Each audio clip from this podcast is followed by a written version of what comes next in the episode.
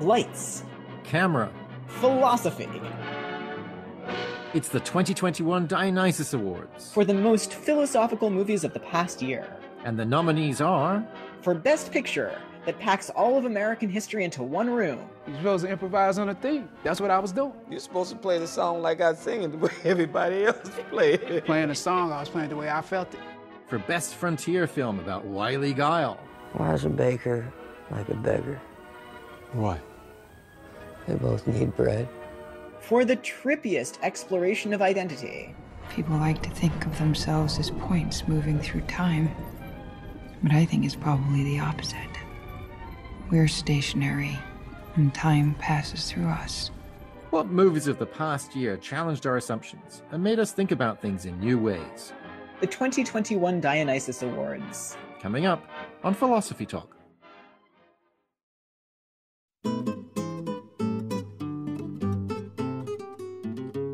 Welcome to Philosophy Talk, the program that questions everything. Except your intelligence.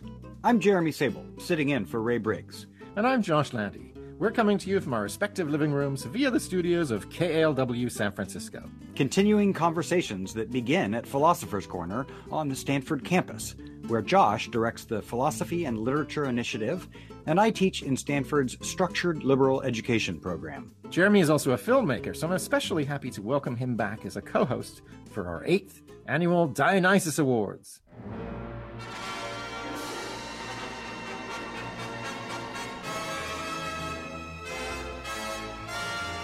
The Dionysus Awards are presented each year to some of our favorite, most thought provoking movies of the past year. Movie theaters have been closed and Hollywood's mostly on hiatus, but there's still been some amazing cinema. It was a great year for adaptations, a new David Copperfield, a new Emma. Yes, and an equally great year for films based on American history The Five Bloods, Judas and the Black Messiah, The Trial of the Chicago Seven. Not to mention movies about hope and adversity. We sent our roving philosophical reporter, Holly J. McDede, to check out two of them. She files this report. There are a lot of films that criticize the American dream. There's There Will Be Blood, a 2007 film about a ruthless silver miner in oil rich California. When do we get our money, Daniel? I look at people and I see nothing worth liking. I have a competition in me. I want no one else to succeed. Or the film Goodfellas, a 1990 film about ambition and the mob. If we wanted something, we just took it, and you didn't even think about it. To us, it was better than Citibank. These films are dramatic, but two more recent movies about the American dream, Minari and Nomadland, center around people who seem a bit less ruthless and over the top. In Nomadland, a woman in her 60s named Fern loses her husband and her home. She moves into a van named Vanguard after the economic collapse of her mining town. My mom said that you're homeless. Is that true? No, I'm not homeless. I'm just houseless. Not the same thing, right? No. Fern wanders the American West looking for seasonal work and finds a community of other van dwellers. Most of us in this lifestyle use a five gallon bucket. Most of us are in vans or something larger. I'm in a Prius. So I use a two gallon bucket. If you have bad knees, you could use a seven gallon bucket. In the end, Fern looks out at the mountains and wilderness before her. Minari is a film about a Korean American family who moves to a farm in rural Arkansas. 여기 대체 어디야? When the film begins, the Yi family arrives at a trailer in the middle of the field. The mother says, What is this place? And the father says, Our new home. The kids go to inspect.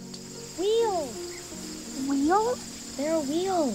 It's like a big car. 얘들아, Dad? 들어가자. Okay. They're surrounded by the great American landscape. I immediately had this flashback. Anne Cheng is a professor of English at Princeton University. As a preteen in the 70s, she moved from Taipei to the rural American South. She remembers seeing land that stretched for miles. It was this moment of tremendous freedom, but also of feeling tremendously lost. And it's that combination of liberty and also being, you know, out of place that I thought the movie captured so well. The film shows a lot of struggle, and spoiler alert, it ends with a fire. Cheng says it was almost a necessary outcome after so much tension the tension of trying to make it in America. The American dream, she says, is circular. It's about constantly restarting and never arriving, and it's poignant for Asian Americans. Because Asian Americans have been thought of as perpetual foreigners, and it seems like they're always arriving still, no matter how many, you know, generations that they have been here. There are no big speeches or dramatic revelations. The ending feels quiet. After the fire, the movie closes with the father and his son at a creek picking the Minari plant the grandmother had planted a year before. For Philosophy Talk, I'm Holly J. McDede. Thanks for that excellent report, Holly. I'm Josh Landy, along with my Stanford colleague Jeremy Sabol, and we're thinking about the most philosophical movies of the past year for our annual Dionysus Awards. So let's get right to the first category, Jeremy. Okay, let's do it. This past year has been a trippy one, to say the least. and we've got we've got two nominees for the trippiest exploration of that eternal philosophical puzzle, identity. I'm thinking of ending things, directed by Charlie Kaufman, and Soul, the animated film from Pixar. To help us pick a winner, we're joined by Stacie Friend. She's a professor of philosophy at the University of London in the UK, my old country, and the author of Fiction and Emotion in the Routledge Handbook of Philosophy of Imagination. Stacie, welcome to Philosophy Talk. Thanks, it's great to be here. So, Stacie, for those who may not have seen them, tell us a little bit about these movies.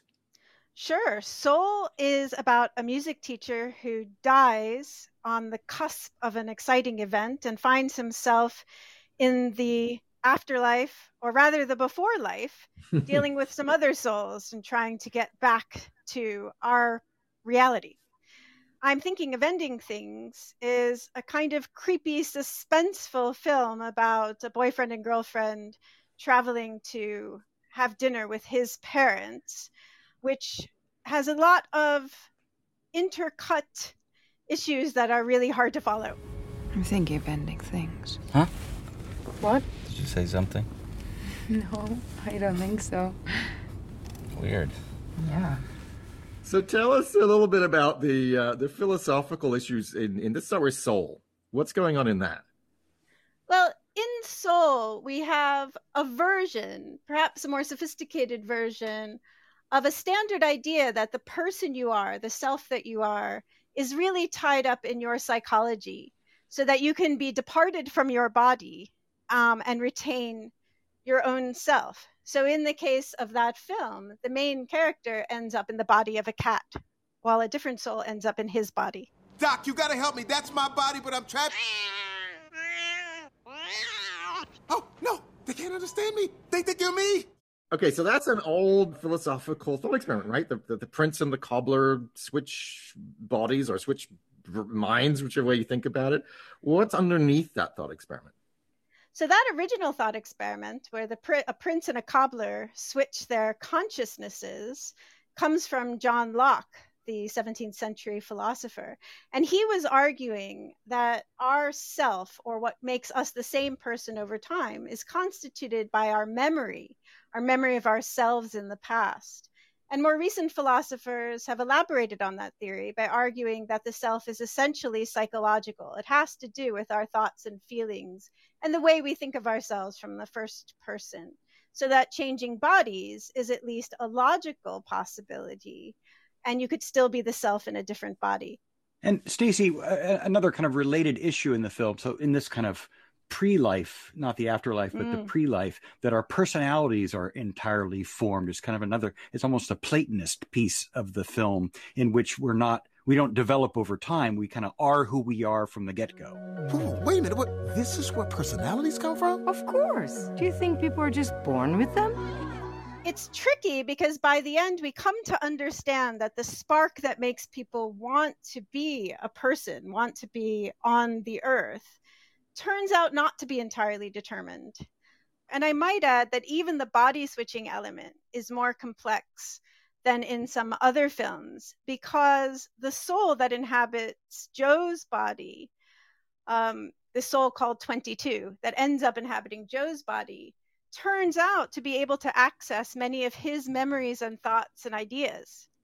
Whereas we don't see Joe himself, who's a, a cat, adopting any particularly cat like personality traits. Well, what's it gonna be, kitty?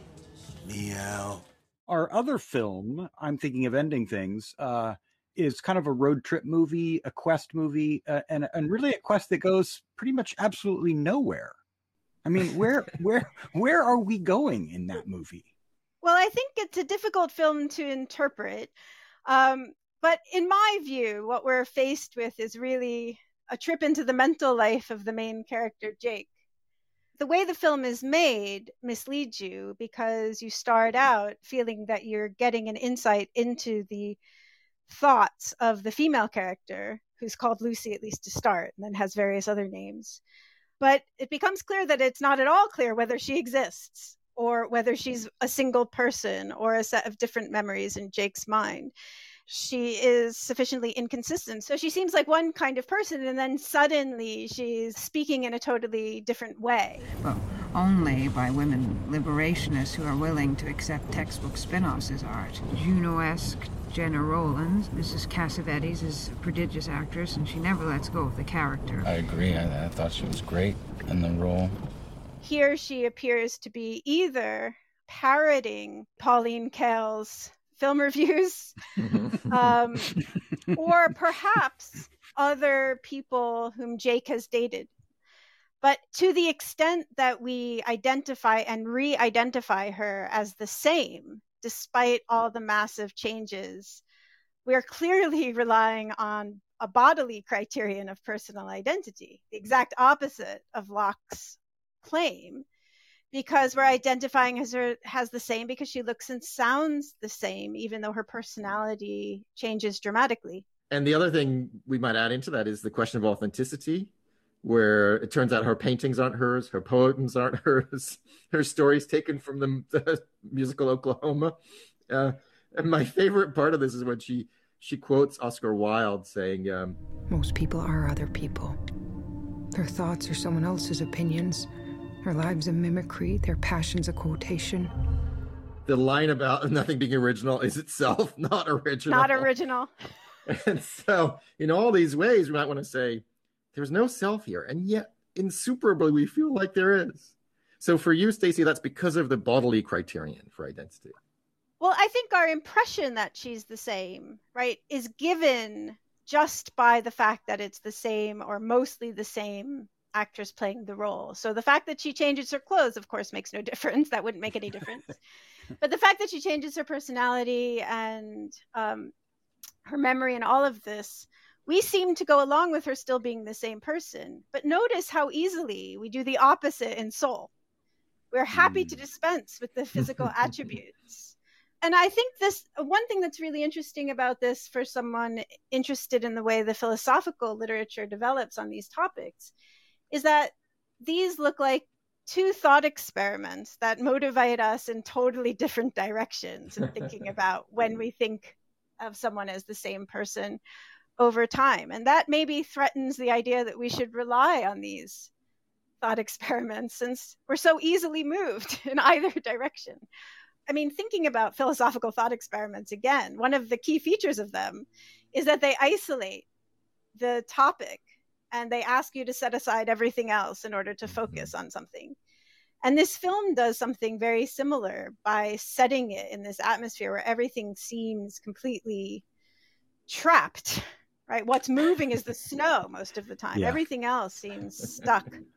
And that feeling of being stuck, I mean, I think there's probably a good hour of the film where I personally felt stuck. and the movie is just, you know, this drive. They spend about an hour driving and they they only make it to the ice cream store in town. It, it, you know, the movie is sp- supposed to gesture at something kind of interminable, but I also think the movie was just a little too darn long. I, I agree about, uh, I'm thinking of anything, I think it should have been about half an hour shorter. But I also think the same thing about Soul. Uh, Soul seems like it ends. And it seems like it ends so satisfyingly, at least for grown-ups. But Joe, this means you won't get to. It's okay. I already did. Now it's your turn. And then it goes on. We're in the business of inspiration, Joe. But it's not often we find ourselves inspired. Huh. Really? So we all decided to give you Another chance. It's had such a great opportunity to be a really moving tragedy where a character makes Exactly. a sacrifice and the sacrifice is meaningful and it's satisfying in that special way that tragedies are, but it had to go for the Hollywood ending. They snatch it away. Yes, it's too much of a Hollywood ending. So, Josh, we've talked about these two films, uh, Soul and I'm Thinking of Ending Things, and we've agreed they're both um, wild explorations of personal identity, uh, but both of them may be a little too long. yes, I, I, you know, I have to say, I really like. I'm thinking of ending things. uh, The Charlie Kaufman film. I, I think it's a fascinating exploration of identity, coming at it from so many different angles at once. But gee, it needed to be about half as long. Hey, you know, less snow, less driving. So I'm not sure I could really, in good conscience, give the Dionysus to I'm thinking of ending things. So, the Dionysus Award for the trippiest investigation of identity that should have ended earlier goes to Soul. I can't say I disagree. Stacie, thank you so much for joining us today. It was a pleasure. Thank you for having me. Stacie Friend from the University of London. You're listening to Philosophy Talk. It's our eighth annual Dionysus Awards show, honoring the most philosophically compelling movies of the past year. Coming up, we'll consider nominees for Best Film Painting a World Without Men and Best Picture that packs all of American history into one room. More Dionysus winners, along with nominations from you, our listeners, when Philosophy Talk continues. You can listen to the rest of this program by purchasing it at iTunes Music. Or for unlimited listening, become a subscriber at philosophytalk.org.